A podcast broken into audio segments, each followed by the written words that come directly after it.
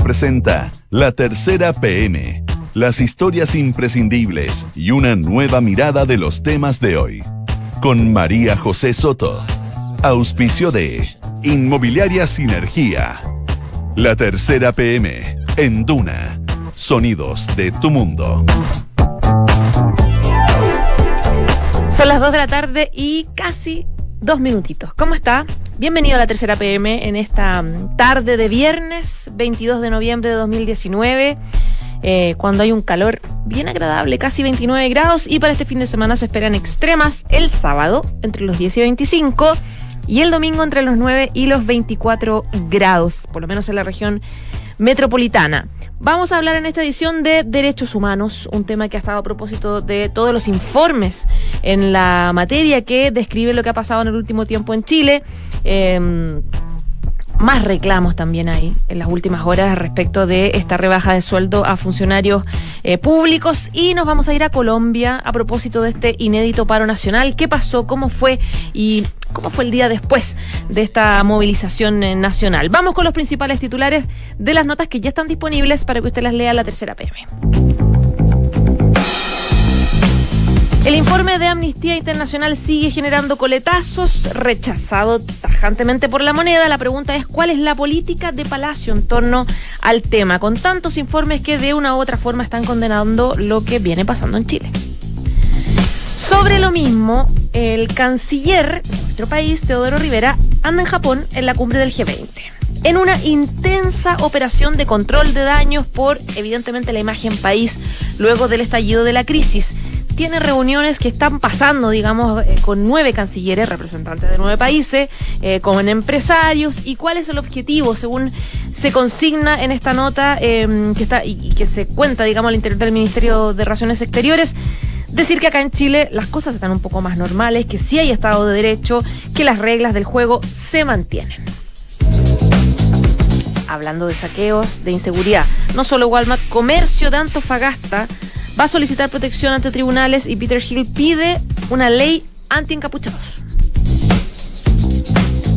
Por favor que no nos bajen la dieta. La polémica se propaga a los municipios y los alcaldes que están reclamando que no es justa esta reducción del sueldo. Esto por, usted ya lo sabe, esta decisión de los diputados o de la Comisión de Constitución de la Cámara de rebajarse la dieta un 50% que incluye a varios altos cargos públicos. Hay disponible una entrevista muy interesante de Daniel Platowski. El derecho al debido proceso es también un derecho humano, dice. El caso de abusos en la iglesia va a tener su primer juicio. La fiscalía pide cárcel para el ex canciller del arzobispado de Santiago, Óscar Muñoz. Él está acusado de eh, abuso sexual a menores y también de delito de violación. ¿Qué fue de él luego de este escándalo que ya se supo hace varios meses? Él vive en la casa de su mamá, en Macul, y ahí de hecho se enteró que el Papa Francisco eh, lo dimitió del estado clerical. Dicen sus cercanos que por lo menos ahora él está enfocado en preparar su defensa para el 9 de diciembre. ¿Y qué pasó en Colombia el día después del paro nacional? Por lo menos hay ley seca. Ayer se escuchó eh, en varios lados el himno, que es himno de movilización y ya a altura del baile de los que sobran, de los prisioneros. Eh, ¿Qué fue de estas protestas? Eh, ¿Cómo lo está tomando el gobierno? Lo vamos a hablar con Valentina Jofre de Mundo. Hay también una entrevista, Juanes habla de su disco nuevo, de su fallida, frustrada actuación en la Teletón, porque no vamos a tener Teletón ahora, y también de este paro que está viviéndose en Colombia. Dos de la tarde y cinco minutos. Vamos de inmediato a revisar el principal tema, principal tema que les contaba, tiene que ver con derechos humanos a propósito del informe de Amnistía Internacional que em, menciona eh, en duros términos la situación que está pasando en Chile desde el estallido social. Eh, de hecho, de, lo más polémico de este informe que ha sido tan cuestionado por especialmente por el oficialismo. La intención de las fuerzas de seguridad es clara, dañar a quienes manifiestan eh, se han manifestado para desincentivar la protesta, incluso llegando al extremo de usar la tortura y violencia sexual en contra de los manifestantes. Eso dice parte de los párrafos y lo que ha generado tanto rechazo de quienes plantean que eh, no ha habido una violaciones a los derechos humanos sistemática. ¿Cómo está tomando el gobierno esta situación y también otros informes que vienen en camino? Daniel Labarca, editor de política de La Tercera. ¿Cómo estás, Daniel? Bienvenido. Buenas tardes, ¿cómo estás? Buenas tardes. Eh, bueno, mira, es una semana muy marcada por la agenda de derechos humanos, no solo por el informe de amnistía, sino que también por eh, pronunciamientos que el día anterior, el miércoles, eh, si no me equivoco, emitió la CIDH y emitió también Human Rights Watch.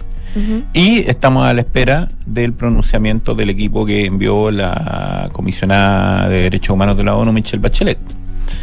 Sin duda, la amnistía es lo que provoca el hito en términos de la respuesta del gobierno al que se suman las Fuerzas Armadas en una situación bastante inédita. Pero claro, hay un desafío del gobierno que lo ha tratado de plantear desde que comenzó la crisis y que yo diría que ayer el presidente Piñera, sin que no, no, no, no, al ser consultado sobre este tema en particular, sino en una charla con periodistas extranjeros, lo explicitó en una frase que es que el gobierno lo que ha tratado es de compatibilizar el orden público con los derechos humanos. Ese es el estrecho margen que uno podría decir en el que se ha manejado el gobierno en esta materia. Eh, esto sucedió antes de que se emitiera, de que se public, de que el gobierno reaccionara al informe de Amnistía Internacional. Ayer hubo una reunión del comité político donde se decide salir a responderle al, al, informe, básicamente por la, por una de las frases que tú señalabas, pero también por la frase en la que se habla de usando la fuerza de manera innecesaria y excesiva con la intención de dañar y castigar a la población que se manifiesta. Es decir, lo que planteaba Amnistía es que hay una intención deliberada de las fuerzas de seguridad chilena en términos de, de dañar a los manifestantes. Es eso el punto que cuestiona ayer la subsecretaria de Derechos Humanos Lorena Recabarren y el que también responde eh, en la Fuerza Armada en su declaración mirando para adelante, este tema no, no, no, no debería terminar, porque le, por lo que tú señalas, porque vienen nuevos informes. Eh, y también tiene una arista que también planteabas tú al comienzo, que es el tema internacional, de cómo esto es visto afuera. Los informes de Amnistía Internacional, que desde anoche hasta hoy día han sido muy cuestionados en términos del, del, del cariz que puedan tener, son informes que internacionalmente sí son respetados, sí son validados y que paradójicamente han sido usados por eh, actores protagonistas del oficialismo chileno, por personeros del oficialismo chileno anteriormente para cuestionar eh, violación a los derechos humanos ocurridos en otros países como Venezuela, como Cuba. Eh, eso es lo paradójico de esta situación. Eh, pero en este caso, incluso anoche surgió la, la versión de que Amnistía Internacional de cierta manera formaba parte en su capítulo chileno de la mesa de la mesa de unidad social, que es la que convoca todas las manifestaciones acá en Chile. Eso eh, no es correcto. Eh, lo que corre, lo que pero en la mesa, en la página de la mesa está, digamos. Está no, pero no es no es Amnistía Internacional Chile, es el sindicato de Amnistía Internacional Chile. Ah, es muy distinto, es muy distinto y eso también es importante da cuenta da cuenta de, de, de hasta qué punto este tema ha ha molestado al, al, oficialismo, ha molestado al gobierno. Eh, efectivamente, las acusaciones del, del, informe son muy, muy duras, muy, muy duras. Son van más allá de, lo, de las afirmaciones que han hecho otros organismos, aunque que resta por saber cuál va a ser el informe final, por ejemplo, de la CIDH y de la ONU.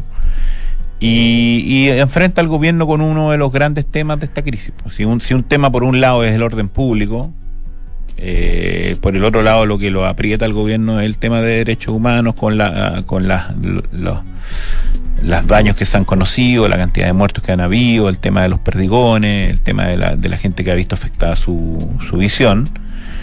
Y hasta um, hoy día en la mañana, eh, nuevamente el gobierno salió a responder al informe a través del ministro Blumel, eh, reafirmando la línea que ha tenido el gobierno desde el primer día en términos de que, eh, de que el gobierno le insistió a las Fuerzas Armadas en términos de usar correctamente los protocolos, que en Chile existe un Estado de Derecho y que por ende se van a investigar todas las causas. Y que las responsabilidades en ese contexto son responsabilidades de orden eh, personal. Ahora, en términos políticos y también comunicacionales, porque acá con todo lo que está pasando da la sensación de que cualquier paso, cualquier declaración hay que cuidarla mucho porque mm. pueden ser, encender una pradera. Eh, ¿Cuál es la evaluación que se hace de que el ministro de Defensa haya defendido este comunicado que ya, como dices tú, fue inusual de uniformados defendiéndose del informe de Amnistía Internacional? Es decir, tenés un ministro que, por último, claro, eh, eh, la defensa del rol del Estado es distinta al, al, propio comunicado que hacen uniformados. Entonces, ¿cuál es la, evaluación que se hace de, de, los mismos dichos de Espina? Eh, es que más, más que una defensa es una validación, porque lo que se supo anoche, de hecho estaba publicado en la tercera del, del eh, impresa hoy día, es que la declaración contó con el visto bueno de la, del Ministerio de Defensa. O sea, fue consensuada, no, no consensuada, pero al menos fue consultado Defensa respecto a la declaración y le dio el visto bueno y no solo le dio el visto bueno, hoy día cuando vemos, escuchamos al ministro Espina, eh, sabemos que el Ministerio de Defensa está completamente de acuerdo con lo que dice la Fuerza Armada y de cierta manera aplaude la defensa que hace las Fuerzas Armadas de su labor. Eh, evidentemente que es un tema controvertido, la oposición ya, ya ha citado al ministro Espina a que vaya a declarar a la, Comisión de Defensa en términos de, eh, al Congreso, en términos de aclarar cuáles la, cuáles cuáles fueron las razones por las que las Fuerzas Armadas emitieron este comunicado, que es inusual, que abre el debate respecto a una eventual eh, deliberación por parte de las Fuerzas Armadas, que no está, que le está, no le está permitido el deliberar sobre asuntos de política interna o política nacional a las Fuerzas Armadas, y deja al ministro en una incómoda posición, aunque el ministro hoy día eh, reafirma todo lo que sale en el comunicado, eh, se pliega a las Fuerzas Armadas, defiende el rol que han jugado ella y descarta que haya habido deliberación en la declaración. Ahora, yo quería hacerte una consulta. Eh, no es la primera vez que el gobierno tiene algún tipo de encuentro, de encontrón con Amnistía Internacional a propósito del desarrollo de sus informes.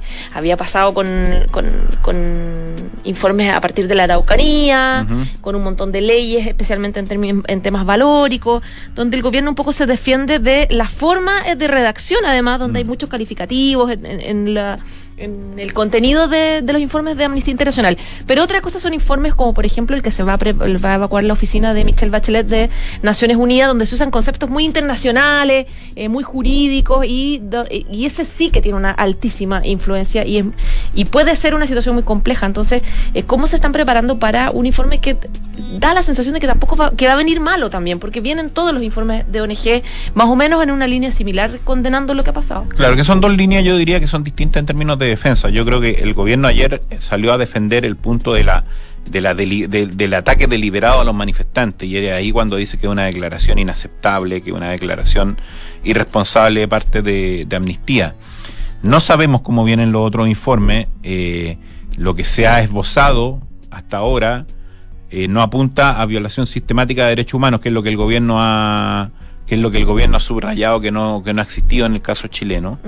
Em, sí, por ejemplo, ayer la, la, expresidenta Bachelet eh, eh, hizo unas declaraciones en las que ella eh, dice, por lo pronto uno puede advertir que los protocolos no se han usado correctamente. Que no se han seguido. Que no se han seguido. Por ende, uno podría decir que los informes, hasta ahora, también lo vimos en, en, lo que declaró el, el José Miguel Vivanco de Human Rights Watch, en términos de que si bien no se puede establecer una violación sistemática, sí han habido violación a los derechos humanos en Chile. Mm. El propio presidente de la República, de cierta manera, se ha abierto a esa posibilidad al hablar de exceso, al hablar de, situaciones que escapan a los protocolos y que tienen que investigar eh, los tribunales de justicia.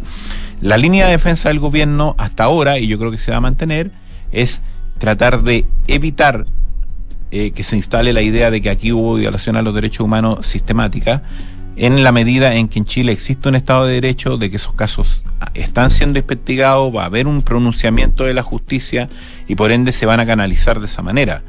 Eh, otra cosa es eh, qué efecto tiene esa respuesta mm. para distintas lecturas. Una lectura que es interna y otra lectura que es eh, internacional tú bien decías que Amnistía Internacional puede ser cuestionado por respecto por el lenguaje que se usa. Claro. Pero ese tipo de informes tiene amplia repercusión internacional.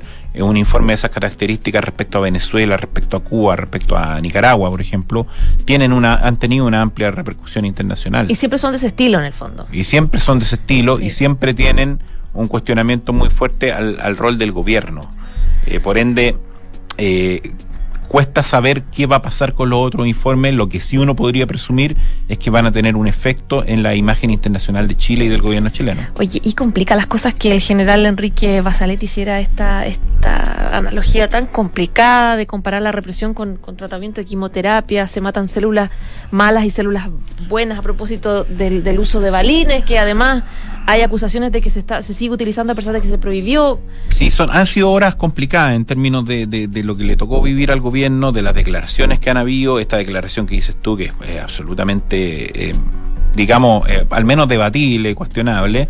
Todo esto por lo menos torpeza. Todo esto en un contexto en el que ayer recrudecieron los hechos de violencia, eh, aislados si se quiere, pero en distintas partes de Santiago, en distintas regiones, ya no tan asociados a, grandes manifestaciones, sino derechamente saqueo y vandalismo, y con un hecho particular que sucedió hoy día en la mañana mm. respecto a la, a la, renovación del torneo nacional del fútbol chileno, en un partido de muy mm. poca importancia que se estaba jugando en la Florida, y mientras se estaba jugando llegó un grupo grande de hinchas de Colo Colo, de la Garra Blanca, irrumpieron en el estadio, sobrepasaron las medidas de seguridad, entraron al estadio y se suspendió el partido. Lo que te revela de cierta manera hasta qué punto está eh, la labor de carabineros muy cuestionada y muy y jugando muy al límite, muy al límite. Mm, eh, derechamente uno podría decir que están sobrepasados. Ya, pues un millón de gracias, Daniela Barca, que estés muy bien. Igualmente. Chao, chao. Chao, chao. Esto es La Tercera PM con María José Soto. Dos de la tarde y 17 minutos. Alberto Labra, su editor de política de la tercera, bienvenido. Hola José, ¿qué tal? ¿Cómo, estás? Bien, ¿y tú? Bien, aquí estamos. Vamos a ir a Japón. ¿Qué pasa en Japón? Sí, sí, sí, sí. El canciller ya llegó. Canciller chileno. Canciller chileno, Teodoro Rivera, llegó a Tokio. y va en el marco de, la, de los encuentros de APEC, perdón, del G20 que, que se están dando allá. Y tiene una serie de reuniones empresariales y paneles en lo que él va a exponer, pero él va también con un una misión bien especial. Clarita. En, clarita en el contexto de la crisis de la crisis que está, que está viviendo Chile y que es justamente tratar, de hacer un control de daños, como se dice, de la imagen de Chile, en el fondo del el, impacto que va a tener, que está teniendo toda esta crisis, tanto por la situación de derechos humanos que, que, hablaban ustedes recién con Daniel, como por el tema más económico, eh, como en esos dos aspectos a eso va. Claro, e, esa, la, G20 es una reunión clave, no solamente por representaciones de altos cargos de gobierno, sino por altos empresarios, donde es una oportunidad en que los gobiernos y sus representantes hacen negocios en el fondo y, piden, invitan a invertir a, los países. De hecho, de hecho el canciller eh, eh, en el fondo en sus actividades que, que, va a hacer allá son reuniones justamente con ejecutivos de empresas que invierten en Chile, eh, empresas japonesas, y también con cancilleres de otros países, de 10 países, entre ellos Francia, Reino Unido, Holanda, etcétera. ¿Cómo le ha ido al canciller en Japón? Todavía está, está en desarrollo, en el fondo. Él, él va con la idea de entregar ciertos mensajes que es transmitir cierta tranquilidad, que es bien difícil transmitirla, pero porque cómo puedes decir ya si ya está tranquila la cosa y no solo claro y no solo por el tema de Chile que es lo, más obvio pero uno ve eh, en, en, en, Colombia en Bolivia que hay situaciones por motivos completamente distintos quizás, pero hay un movimiento de, inestabilidad regional, en el fondo movimientos sociales que se están generando en otros países. Es difícil en un contexto así tú darle tranquilidad, por un lado, a inversionistas, porque en el fondo no es solo una cosa aislada de Chile, que hay un movimiento social ahora, un descontento social ahora, sino que tú en la región a la cual tú quieres mantener esas inversiones, incentivarlas y quizás atraer a más empresarios que inviertan acá, es bien complejo. Y por otro lado, el tema de los derechos humanos. Sobre todo justo, él llega a Japón el día después de este duro informe de Amnistía Internacional, mm. que es lo que más generó repercusión, porque si bien hubo pronunciamientos previos el miércoles de el, secretario ejecutivo de la Comisión Interamericana de Derechos Humanos y el director de Human Rights Watch, eh, fueron pronunciamientos de, de ellos a la espera de los informes que tiene que hacer. Ahora es, como el primer reporte más formal, por así decirlo, en el que se constatan a juicio de la de amnistía, violaciones de derechos humanos, y eso generó toda una reacción del gobierno de las Fuerzas Armadas y de, y de Carabineros. Y con todo ese contexto en la espalda en el que va el canciller a Japón a tratar de salvar la situación. Claro, de... Ahora, tú has estado en esas reuniones, te ha tocado viajar con el presidente, reporteando, digamos, sus visitas, y generalmente esas reuniones son bastante brutales en el sentido de que como claro que son privadas, el ministro o el presidente está enfrentado con un montón de presidentes, con el dueño de Mitsubishi, no sé, de, mm. grandes marcas y, los temores y las advertencias son bien brutales, como decir, tu país ya no sirve para invertir, me voy a ir y quiero avisarte que me voy a ir en tres años o en dos años. Voy a... Claro. Me imagino que hay una, hay una, hay un, no sé, como una una advertencia al canciller de que es probable que lleguemos con malas noticias. Claro, bueno, siempre depende también del nivel de confianza que se genere en esa reunión y quién es quién es la contraparte. Pero efectivamente en esas reuniones privadas siempre es un poco mayor honestidad que lo que se transmite públicamente. Y Claro. después, y después otro punto ahí en estas reuniones más eh, eh, de, de gestiones de lobby, por así decirlo, o de diplomacia, está el punto siguiente que es tú cómo comunicas eso después públicamente. Cómo consensúas una, por ejemplo, un- en un balance de la propia Cancillería respecto a este viaje, eh, cómo nos fue, que plantearon, y siempre salen con eh, revelaciones for- eh, oficiales más diplomáticas de manifestaron su preocupación o consultaron por la situación en Chile, pero sin revelar, por supuesto, que no solo consultaron, sino que advirtieron. Eh, yo mis inversiones eh, están en riesgo si esto no se soluciona, te invento, en dos meses. Porque tú te acuerdas que cuando Michelle Bachelet viajaba y tenía este tipo de reuniones, APEC, G20, lo que fuera, las preguntas que le hacían los empresarios en esa época eran, oiga, ¿cómo usted hace una reforma a la constitución? ¿Cómo usted tiene pensado hacer una reforma tributaria? Claro. ¿En qué minuto hace usted una reforma educacional de esta forma? Eran, algunos empresarios incluso eran un poco paradas de carro, como...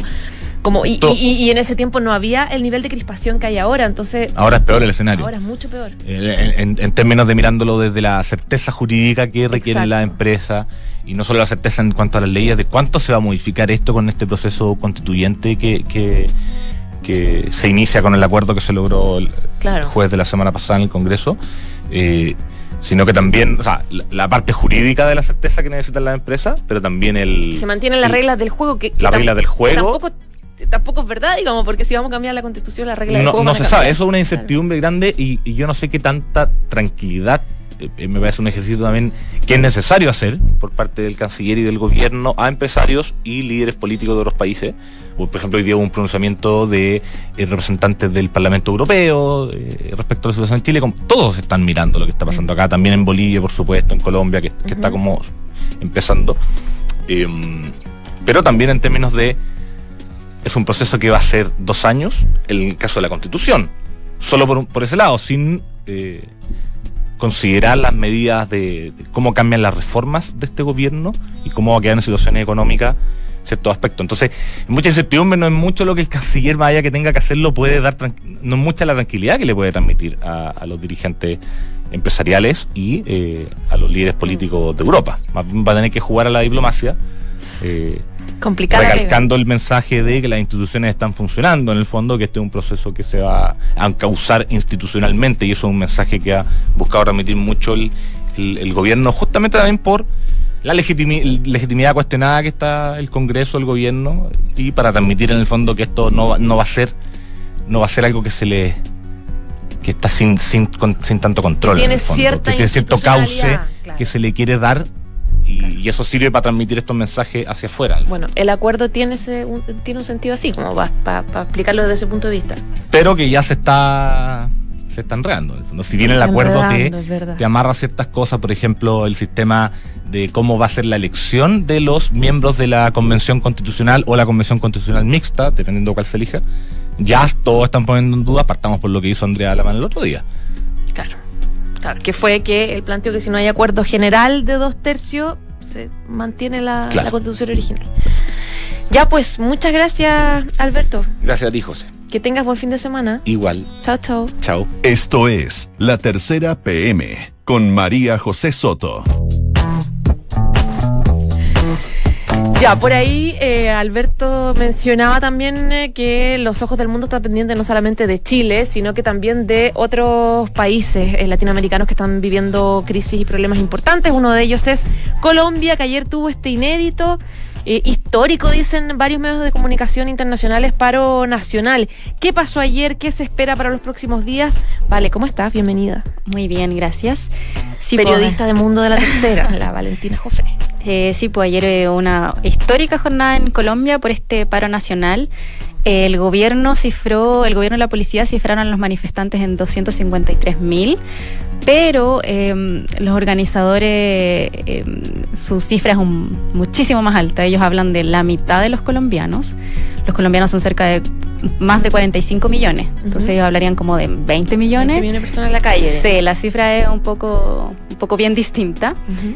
Eh, y bueno, la jornada eh, tuvo varias eh, manifestaciones pacíficas en varios puntos de, de Colombia, Ujú. en varias ciudades, eh, pero también hubo desmanes, que era lo que, lo que más temía el gobierno.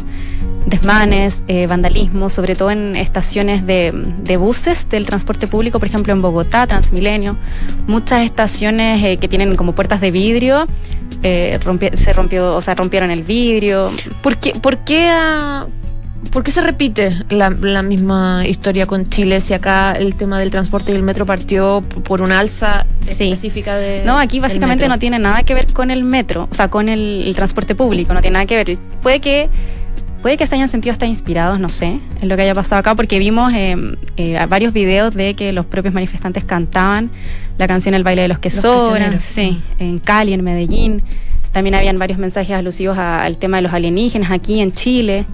Entonces como que se replicó harto lo que pasó aquí allá, pero no las protestas no tenían que ver con un alza en el transporte, no, eso básicamente fue puro eh, vandalismo porque de todas formas igual los manifestantes en varias ciudades abuchearon a, lo- a, los, a, lo- a las personas que estaban haciendo estos desmanes. Si es que rayaban también en las paredes o en el metro, los manifestantes iban y limpiaban ahí mismo. Entonces, en el fondo, más que nada eh, eran pequeños grupos hechos aislados. Mira, estaba leyendo la bbc.com, la Ujú. BBC de Londres, que decía que describía un poco el momento y decía el gobierno militarizó ayer varias partes del país, acuarteló el ejército, Sí. cerró fronteras y también dio facultades extraordinarias a los gobiernos locales para mantener el orden. Hubo Ujú. allanamientos, eh, no sé, ¿se justificaron ese tipo de medidas en función de finalmente la violencia que hubo?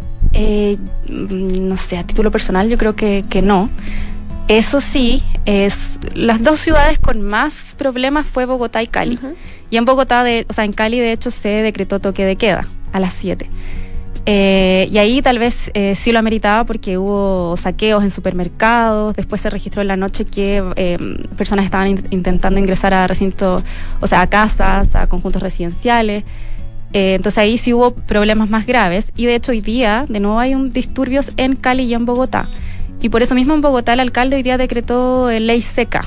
Decía que no quería tragedias, entonces evitar en el fondo la combinación de alcohol con esta rabia de estos grupos. Entonces, y eso es cierre de, de locales, de restaurantes, de... O sea que no se puede vender eh, alcohol, Alcohol. hasta mañana. Hasta, empezó ahora a las 12 del día, porque ya son Ujú. dos horas menos, empezó recién, hasta mañana. ¿Cuál es la postura de Iván Duque, del presidente, luego de lo que pasó? ¿Hay algunas medidas que se van a tomar? Eh, ¿Qué dice la mm, qué dice la organización civil? ¿Van a continuar, continuar estas manifestaciones? No, no van a continuar las manifestaciones. Eh, de hecho, ellos rechazan, han salido a rechazar tajantemente los actos vandálicos. En el fondo, decir que, que eso no, no los representa. Yo ayer hablé con el, con el presidente de la CUT de Colombia y él me decía que el plan de ellos era hacer una gran manifestación ayer ¿Ya?